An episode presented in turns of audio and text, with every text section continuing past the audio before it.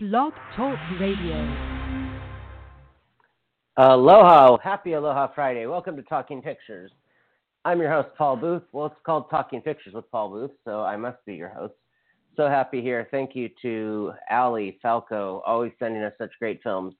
Tonight we're going to review uh, The Final Year, which debuts on HBO this coming Monday, the 21st at 8 p.m. This is I think, one of the most interesting docs I've ever seen. And for you new listeners, supporters, uh, filmmakers, we do not say a word that anybody wants to hear or a filmmaker wants to hear. Uh, we do not, anyways, we're straightforward, straight up. So when I say this was one of the most interesting docs was because rarely do we get, we never get this chance to see what goes on behind the scenes, what the transition is uh, to hear candid discussion from. Uh, sorry, I have a slight eye problem when I read. Sometimes words get a little jumbled, so I mean no disrespect to the filmmakers. Uh, this is an insider look at the key members of President Obama's foreign policy team, including Secretary of State John Kerry, UN Ambassador Samantha Power, Deputy National Security Advisor Ben Rhodes, and National Security Advisor Susan Rice, I never noticed it was Condoleezza Rice and Susan Rice. Um, well, might not have been exactly, but anyways, you know, you can't know everything about history, and we're at such a turbulent time. It's making me want to not even pay attention to politics.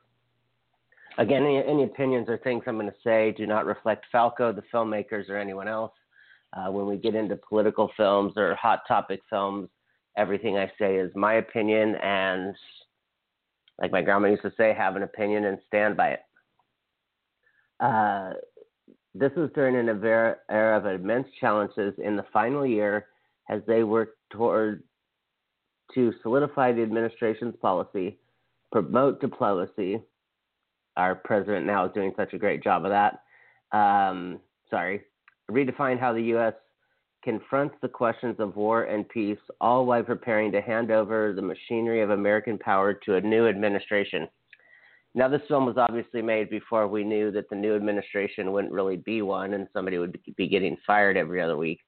Um, I'm going to say before I start the review that it, it makes me angry as an American and a citizen and someone who voted that it was Bush's war. It immediately became Obama's war, and no one says that it's Trump war, Trump's war. So that's why I was interested in this documentary when it came about because I thought this is going to take a look at some interesting things. Now, this documentary goes into a lot of different things that sometimes politics is meant to be above your head. You don't get the experience of say John Kerry. You're you're not getting national security briefings every day.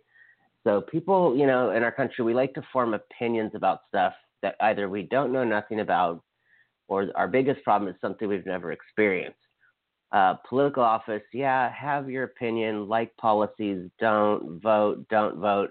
But when it really gets down to I could do, I would have done this. Well, run for office. You know, my grandpa used to always complain about the president, and I used to say, Grandpa, if you run for office, I'll donate the first campaign dollar.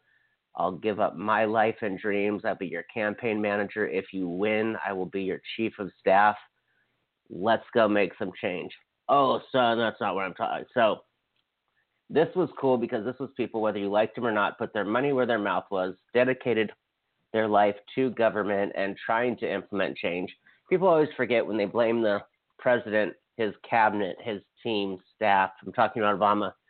That there's also a Congress and a Senate and a Supreme Court to deal with. So the final year was really cool to examine to me because we got to just see things that I don't think we'll see again. I know Trump's not going to be letting anybody into his White House. I know uh, Bush certainly had too much to hide. But as I watched this film, I saw it on Amazon Prime. It was briefly out. Uh, my mother said, "Well, the difference is here is, is that Obama doesn't have anything to hide." Now, not to say there wasn't things you may not agree with his stance. You might not agree with what he did with cleaning up after Bush, but he didn't have scandals. He didn't have um, a Watergate. He didn't have a war he started for oil. So I really admire these filmmakers, the director Greg Barker and also the fact that the president and Samantha Power, Ben Rhodes, and John Kerry were willing to be open.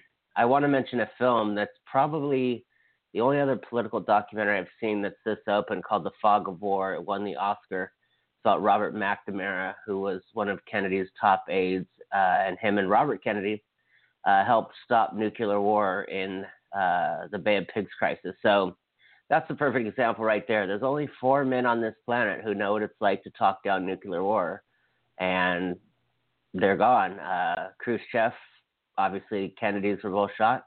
But this ties into Barack Obama because it's evolving history, and this film was fearless. It was a brilliant, unique, and just no holds barred look at what was going on. Uh, it was not trying to pick at you or push their beliefs on you. It was not trying to change you.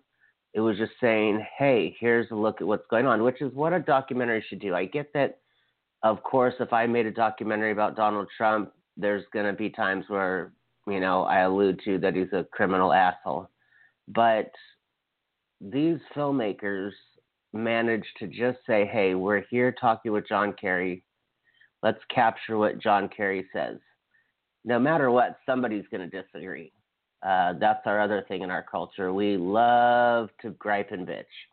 And that was the other thing. The moment I had a chance to see this film and then watching it again, it made me feel like uh, this film is so important that, and, and of course, it's very well edited. It, it never gets boring. Um, it's, in, it's, it's intriguing. It's powerful. And, and most of all, it captures history as it's happening. Uh, and most documentaries don't do that. Let's face it, historical documentaries, the point of history is looking back, is a historian babbling about a book they wrote. You know, to me, some of those historians of documentaries, they're just trying to sell their product and they're coming on. And so what I liked about this was was it wasn't a John Kerry biographer, a John Kerry uh, aide when John Kerry was asking the question. It was John Kerry.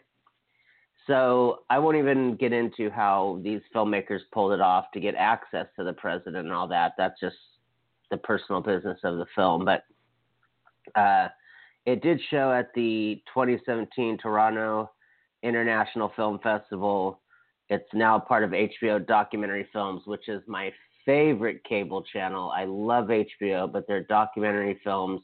I once watched 42 HBO documentary films in a row. I was just hooked. I, I just saw, saw one the other night, Meth, uh, Meth Storm.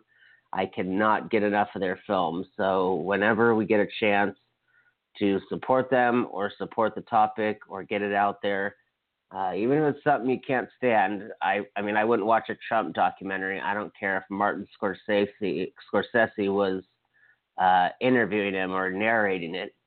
And so I, I just want to leave it with you guys cannot miss the final year. Tell your friends that have HBO.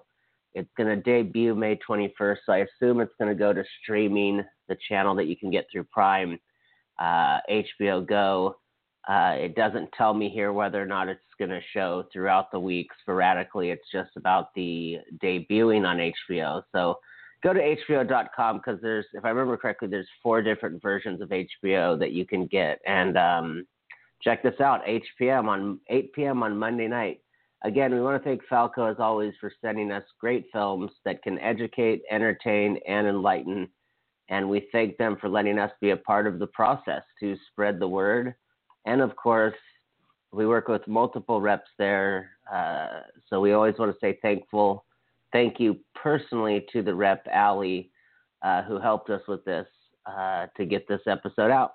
So with that, uh, thank you for joining me on Talking Pictures with Paul Booth. To new guests, new supporters, to the filmmakers, my hat's off to you, my respect. And as I wrap up the show, as always, I'm going to say spread some peace. We sure need it in the world. But whether it's morning, afternoon, or night, make sure and watch a good movie. Take care.